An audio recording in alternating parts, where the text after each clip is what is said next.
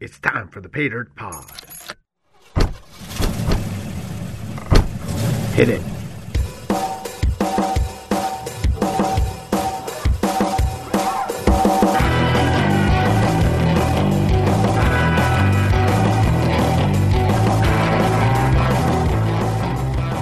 今回の不思議なキーワード貿易航路インターナショナルオレンジめまいとキャンディーケインこんにちは。はい、こんにちは。ベーダとポットへようこそ。ようこそマサです。あやのです。さあ、今日のテーマは、はい、ザ・サンフランシスコですね。そうですね。もうはいまさにマサさんのためのテーマと言っても過言ではあなりい。がとうございは ます。いそう。それなはんでしょうははいい。ゴールデンゲートブリッジですねえ。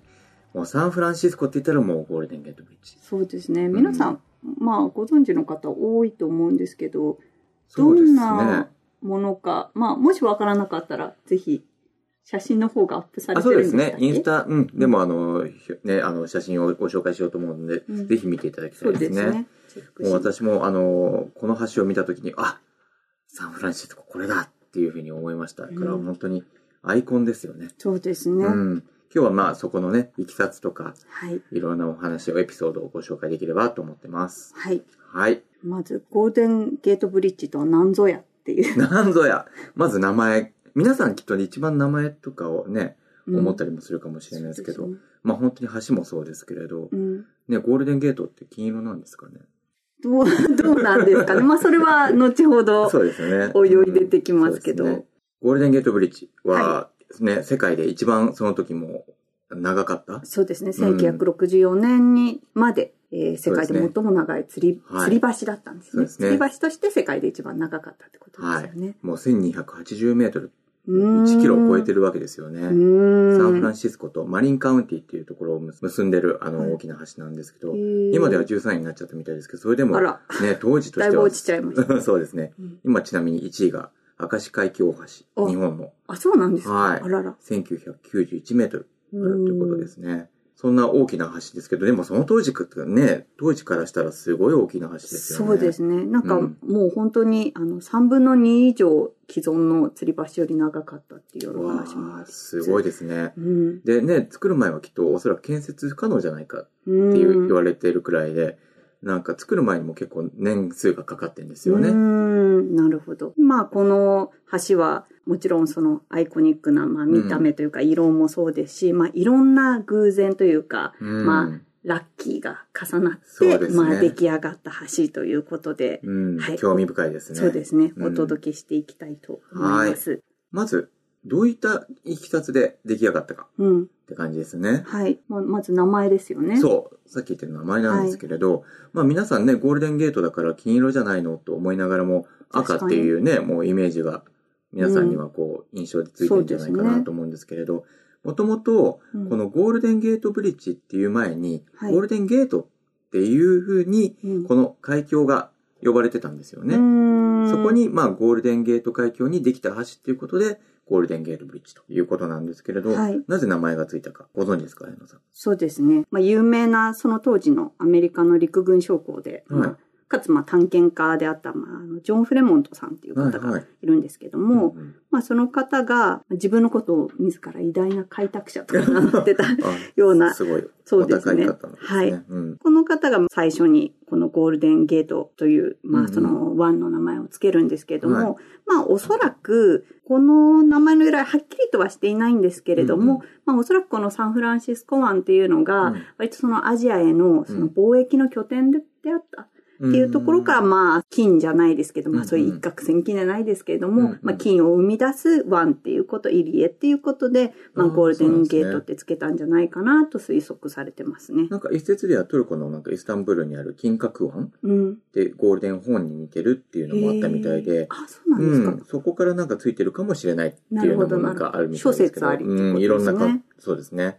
で実際まあゴールデンゲゲート海峡はってい。結構ね、遠くだったので、うんそれこそ渡る手段っていうのはフェリーとかね、そうですしかなね。かったん当でしょうね時船っていうと、まあなかなかね、うん、大変ですよね。そうですねうんまああの、交通手段が困難というか、ね、うん今でこそ橋を普通に車で渡ってますけど、ね、その時からしたらね、すぐ渡るわけにもいかそなういし。ですよ。ね。まあ今、ねの船間に合わなかったらフ大ェリーのまあ変離島とかに住んででするとよねね、うんよくまあ船でとかありますけど、大変ですもんね。ですよね。うんで、まあそういった中で、まあ橋を作ろうっていう動きがどんどん出てきたわけですよはね。いはい。で、まあ1919年にうん、マイケル・オショネシーさんほうほう。という土木技師の方が、おしょううん、あの橋の具体化をこうさせていくために研究していくと。で、当初は、まあ、111億円かかるって言われてるおお、まあ、しかもね、今で言う111億円じゃなく て、当初で当初ですからね111億ってね、 1919どのくらいの、ね、額だ想か像つかないです。まあ実際そんな中でしばらくしてから、まあやっと仮の建設承認が降りたりとかうんうんしてって、徐々にその、あの具体化していくわけですね。はい。ラムさんその後ご存知ですそうですね。まあ、まあ、なんやかんやね、その、うんまあ、今おっしゃった、その、その入り江の端々同士が、まあ、その軍のうん。持ち物っていうか土地だったんで、はい結構その認可降りるのが、まあ、時間かかってしまっうんて、結局まあ、竣工、あの、作り始めたのが、うんだいたい1933年頃から。結構かかりますね。そうですね。うんまあ4年の歳月を経て、まあ橋を作ったわけですけれども、うん結果作ってみたらですね、35億ドルで済んだ。あ、もう3分なんの1か安く聞こえちゃうけど。あ今日 くらい、そうですね。それでもすごい金額まであすけそうど。ですね。でうもんまあ割と、最初のね 金額ね、で比べた今らね日本とかだとなんか施設作るって言ったら大体当時の予算よりだいぶはるかにオーバーしてることを考えると、うんすごい優秀というか、そうですね。あはいと最初のね、あの予予想からすると。うん、そうですよ。本当それにまあ、あの、ね、あんなに美しい橋をちゃでんすと、ね。あの本当にあんなに、それで規模も大きくてね。そう。で、しっかり作ってますからね。うん今でもちゃんそとうですね残ってる残ってるはい。でもやっぱりそれだけの歳月がかかって、あれだけの立派なものができたってことですそうねで。すね。でも相当重いんじゃないかなと思うんですけど。そうで、なんか、最初まあ当初は、うんその、道路部分うん。が、あのコンクリート、もううんうん分厚いコンクリートででできてたそうなんですけど、うんだからもう90万トンくらいの重さあったらしいんですけ想ど、像つかない。 そうですね。でも割と最近になって、はい80年代ぐらいになって、うんうんまたその道路があのリニューアルされて、ええもう全部そのコンクリート部分削ぎ落として、もう鉄だけ残して、うんで、その上にまあ薄いアスファルトをうん敷今くのこ技と術で、ですもんね。そうですね。うんで、だいぶあの軽くなって、12,300トンくらいダイエ軽ットし減たわさけでれた。すね。まあ、ダイエットした。そう。はい。そうなんだ。そうすると、まあ、そね、だいぶそれで軽くなったってことで負担もなくなったんでしょうね、そう少でしはすね。ね。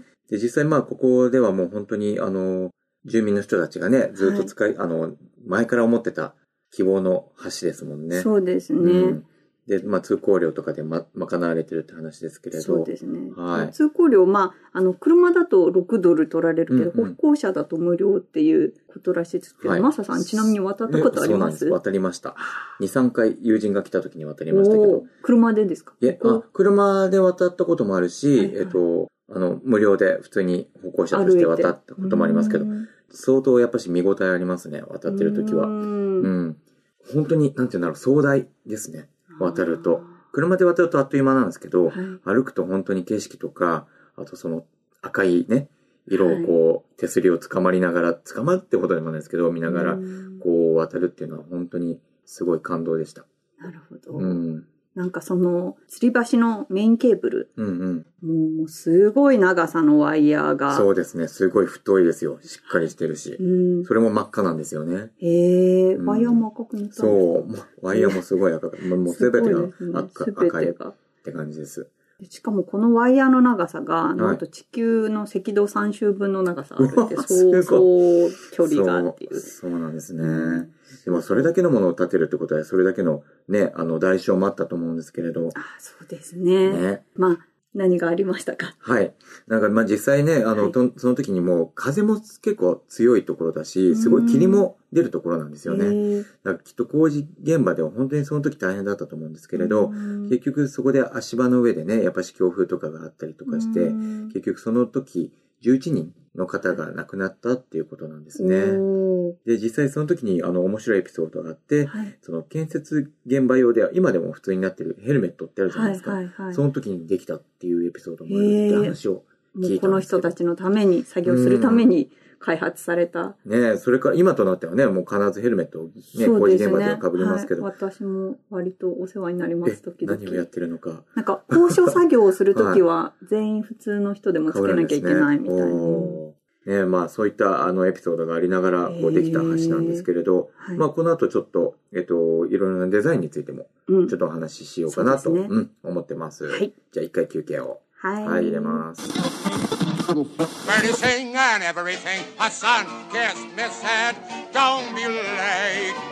That's why I can hardly wait. Open up that golden gate, California. Here I come.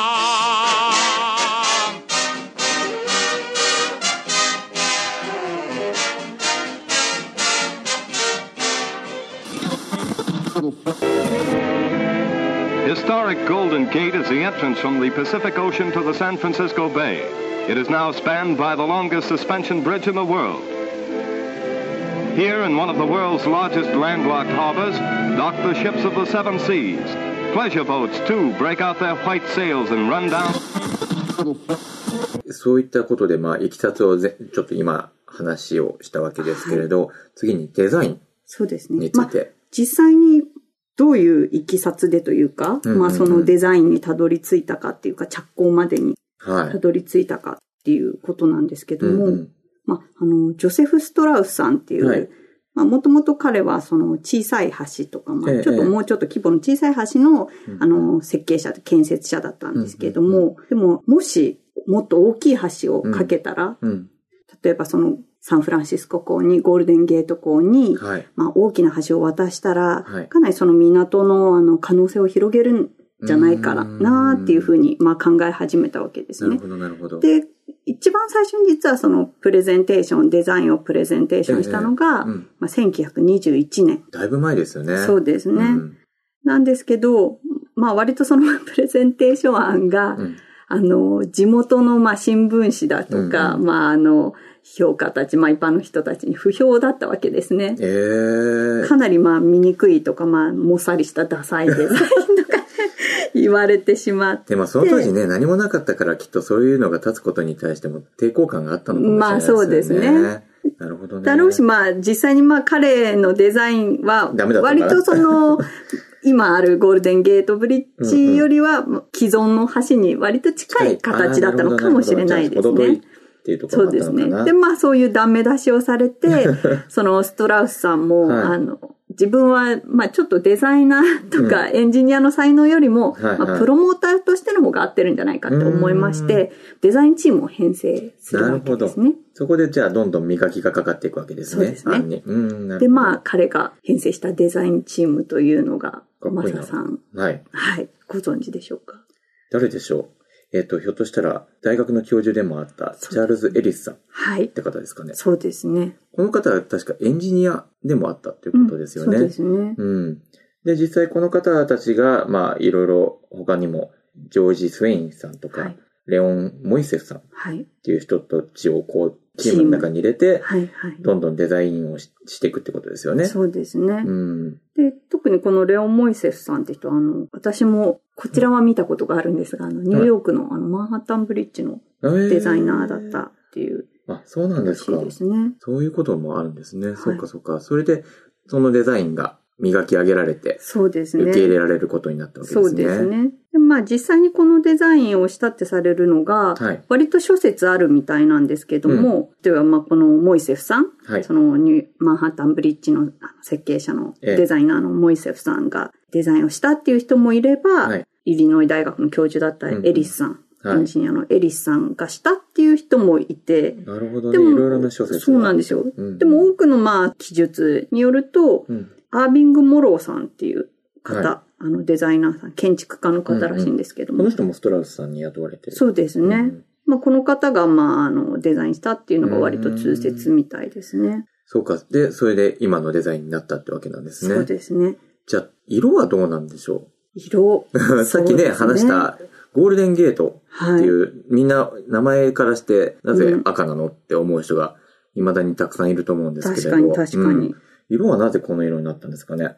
なんか、いろいろと、割とその当時、あの、うんうんいろんな色の案が出てたっていう話は聞きましたけど、例えば、まあ、海軍だと、はい。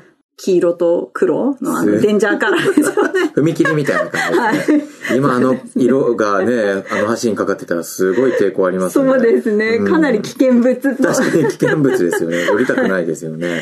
だとか、まあ、まあ、目立つからっていうことで海軍はそれをしあの推奨してたんですけど、なるほまどあ、あと、まあ、陸軍とかうん空軍は、よく、なんでしょう、アメリカとかね、欧米とかだとある、はいあの、クリスマスツリーにかかってるキャンディーケーン、アメ、アメちゃん、杖の形のアメちゃんの。はい赤と白あのですかそうですね。へーあの色に塗ったらどうかっていう意見もあっじたゃありいとかろんな候補があったんですね。そうですね。うんまあ、もしくはグレーとかうね。ん 。そそううみかたいです。ね。あグレー、まあ、まあ黄色と黒よりいいのかな。まあそうですね うん。ただ地理的なもんでので言うと、はいはいあの割とグレーだとあの霧が多いっていうおそうなんで話すよねさっきのマーサさんが。うん。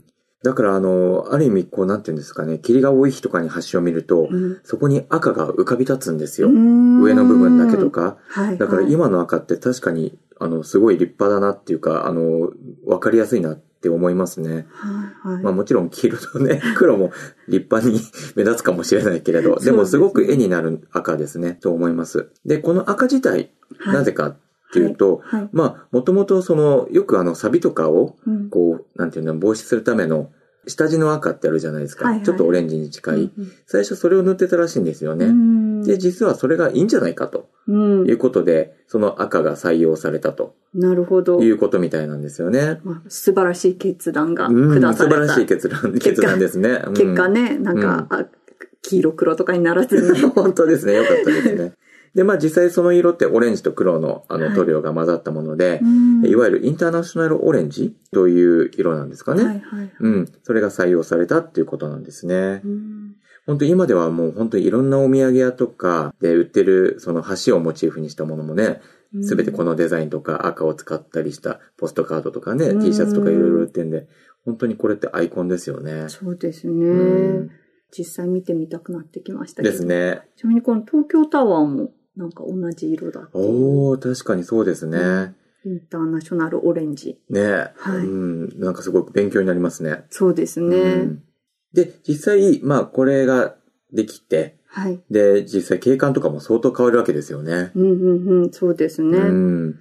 で、綾野さんってアンセル・アダムスってご存知ですか聞いたことなかったです。おーカリフォルニアにあるあの国立公園でヨセミテ公園ってあるんですけど、はそこを撮ったことでも有名で、うん結構白黒の写真が多いんですけど、うんアンセル・アダムスさんも、やはり最初、この橋が立つ前に、うん。あの、かなり、こう、異論を言ってたみたいなんですよね。うんはいはいはいやっぱり自然の景観が損なわれるとか。はいはいはい。でも実際できるとう、んかなり、あの、偉大だと、 最も美しい橋じゃないかっていう話をされてたみたいで、うん実際彼のあの、写真の作品でも、その橋ができる前の写真と、はい後の写真を両方作品で持ってて、うん結構面白い比べ方ができるなと思ったこともあるんですけえーあど見てみ。たいですね。ねできる前とできる、できた後。そうそう、すごいですようんね。でもまあね、できる前も美しかったでしょうけど、できた後も。ね、あのシルエットもすごい綺麗だとそ思ううんでですすよね、ね。自然に。なんかあの、シエラクラブっていう、うんうんその当時、まあ当時っていうか今もあるんですけど、環境保護団体、はいサンフランシスコで、うんうんあの、設立されたかんあの環境保護団体もかなり反対運動を盛んにしてたみたいですけど、でもやっぱり結構もう橋がいざできてみると、うんみんなまあ、あの、それも、別にシエラクラブは環境を害するからっていうよりは、その景観を壊してしまうっていう、まあみんなそういう意見でうん反対してたわけなんですけどうも、んうんまあやっぱりいざできてみると、ほぼ皆さん、あの、素晴らしい、美しうんい、いいじゃないかって言って、ポジティブに、 なるほどね。うん 捉えられるようになったみたいですねじゃあ。もう便利にもなったし、景観もまあよく、良くなったっていうか、まあそれも、壊しそてれない、でうん美しい、素そ晴れらはしそれでい美しいです、姿になったんじゃないかって、まあ最終的にはすごくいい、あれですね。そうです皆さねんにイメージがついたってことですそよねして今ではね、そのサンフランシスコのもうアイコンですからね。本当ですね。はいということで、まあデザインと色についてお話しましたけど、はい。えー、また後に、ちょっと、他にもね、どういうふうに紹介されたかっていうのを紹介していけばなと思いますそうですね。まあ皆さんも今後、あ今まで目にしたことがあるんじゃないかっていうようなね、ねいろんな、まあ、こともちょっとご紹介して。いきたいと思ってます。はい。はい。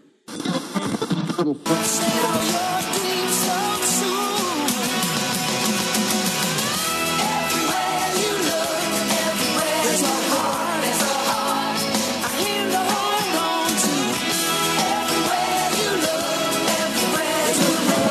the heart on too. はい。まあ、そういって、あの、美しい橋はのい話をさせていただいたわけなんですけど、うんあの、皆さんご存知のように、いろいろなところで、こう、目にこの橋って入ってきますよね。そうですね実。際行ったことない人でも、もう知らない人はいないと思うんですけれど。そうですね。うんで。多くの実際あの、アーティストとか、まあ、かん監督もそうですし、うんいろんなところでインスピレーションを受けて、まあ、その映画の舞台になったりとか。そうですね。うん、してるんですよね。だからまあ皆さん、例えば見たことあるかなって思うのは、まあ、あの、ヒッチコックの、はいまあその当時フィルムノワールっていうまあ映画が流行ってたんですけど、まあ、あ、その、めまいうん。っていう映画、はい。でもあの、印象的に、ああの、この橋が登場してるんですよね。なるほど、なるほうんど。僕だとね、最新の、最近の話で、X メンとか、ああ、見ました。 はい。橋が、なんと、映され、あの、なんか丸ごともぎ取られ てそうそうそうもぎ取られてちょっとショックなんですけれ ど、そんなものもね、そう結で構あっすたりねと。か、あの、アルカトラズにドーンと。そうあんな話があるんでしょうかっていうくらい、ちそょっとうですね衝撃的でしたけどね。うんまあ、そんな、ね、いろんな映画でも紹介されてそうて、ですねん。かっこよくも紹介されるし、割と壊された、ねデストロイ系の。うんあの、はい東京でいう東京タワーとか新幹線そがうでゴすねジラで壊されちゃったような感じですよね。まあそんな感じでしょうか。あの、結構いろんな皆さんのイメージにも残ってると思うんですけど、僕も実はあの、バスで一本のとこに住んでて、あの、一番最初にも話したかもしれないですけど、友人が来た時とかもうバスに乗って、車でも渡ったことなんですけれど、はいバスに乗ってそこまで行って歩いたりとかししていったこともあって、いいですね本当、うん、もうすぐ近くにあったので、本当になんか身近なものが映画の中で壊されちゃったりするのはちょっと 悲しいですね。それはしょうんそれでショッマクなんサですけどねさんの家も壊されてるかもしれないですね。そうですね映画の中では。怖いですね。いつ何が起こるかわからないですからね。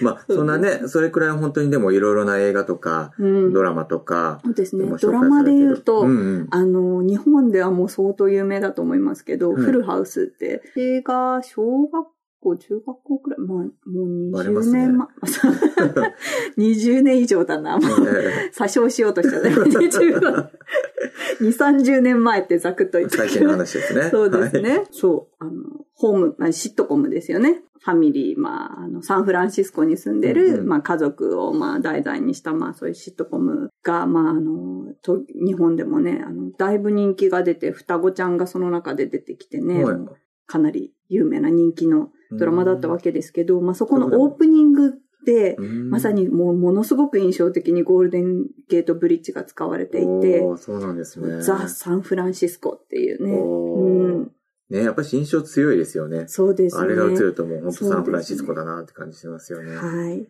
あとなんか曲でも取り上げられてるそうですね。あの、皆さんも、これもご存知かと思うんですが、有名なジャーニーっていうね、あはいバンドが、70年代の、ええあの、バンドがいますけど、ロックバンドがいますけども、彼らもサンフランシスコ出身らしくって、うんあの、ライツっていう曲があるんですけども、その歌詞の中でも、あのゴールデンゲートブリッジっていう、まあ、言葉が出てくるみたいですね。うんうんすごいですね。うんそっか。まあ、そういったね、あの、なんて言うんだろう、皆さんの印象に強いこの橋ですけれど、あの、私たちのインスタグラムでもね、いろいろ紹介できればと思ってるので。そうですね、ん見たことない方はぜひ。ね、あの、うん違う角度からの写真もね、あの、うんご紹介できればと思ってね、ちょっとそちらも合わせて見ていただければと思ってます。ぜひ。はい。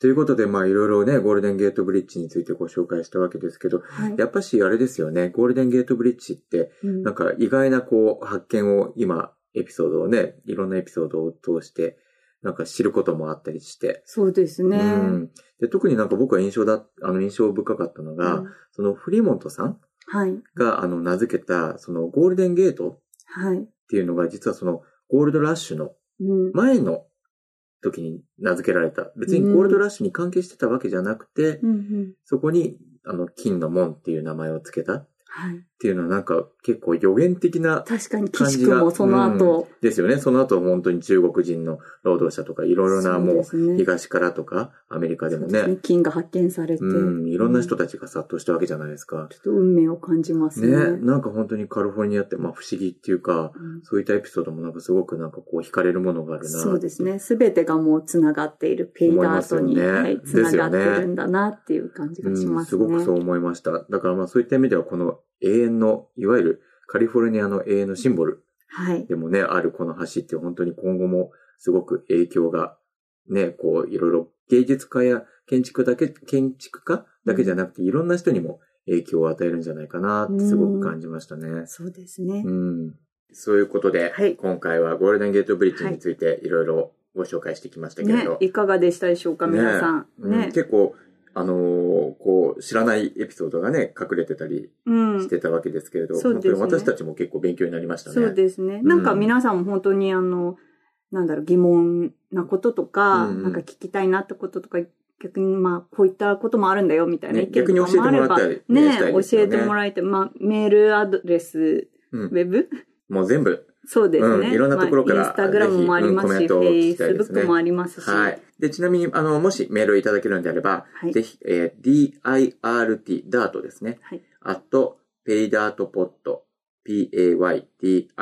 p-a-y-d-i-r-t-p-o-d ですね。.com はいまでメールをいただければと思ってます。ダートアットペイダートポそうッですトドねットコム。はい。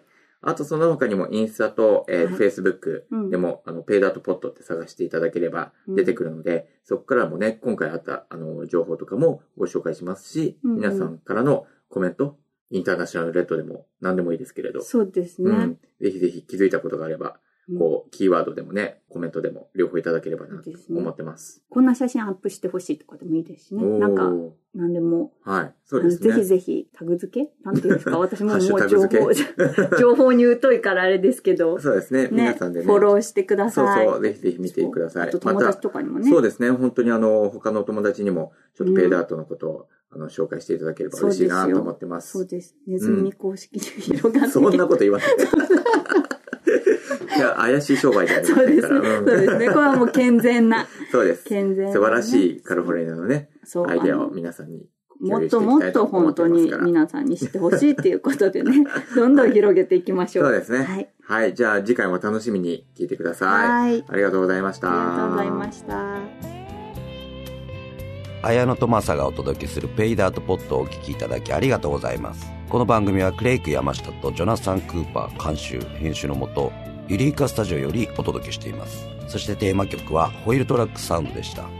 本番組の配信や過去のエピソードは、ペイダートポットのウェブサイト、ペイダートポット .com、また iTunes、Facebook、Instagram を通じて視聴可能です。皆さんが本番組をどれだけ楽しんでいただけたかコメントや評価もどうぞお忘れなくペイダートポットは今聞いてくださっている皆さんのサポートで運営していますペイダートポットが作る楽しいオリジナル商品をぜひ購入して応援よろしくお願いしますそれでは次回も楽しいカリフォルニア情報満載でフリーウェイを飛ばしていくのでみんな乗り遅れないようにではまた次のエピソードで